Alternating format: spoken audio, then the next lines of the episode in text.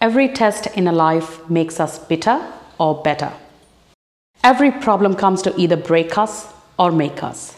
The choice is ours whether we become victim or we become victor. The words victim and victor have the same root origin. The prefix vict comes from Latin and means to conquer.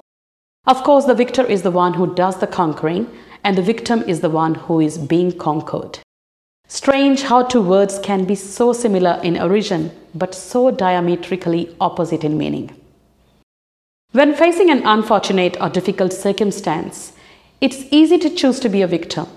You may have been stung by someone hitting your car, a dishonest friend, illness, divorce, or maybe passing away of a family member.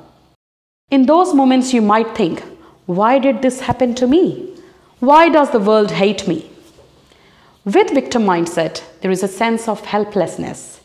They feel powerless to change their situation. They engage frequently in the finger pointing or the blame game. They actively search for reasons why they are in the state they are in and always find a way to justify the blame. On the other side, victors prepare their mind every single day to be set to the task of what needs to be done in order to achieve the goal down the road.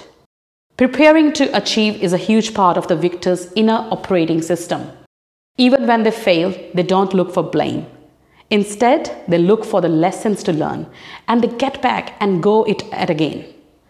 No wonder they end up winning a whole lot more than they lose. So remember, anything that happens to you in life, no matter how difficult, presents an opportunity to be a victim or a victor. So your future happiness depends on the choice you make. Take back your life right now. Thank you.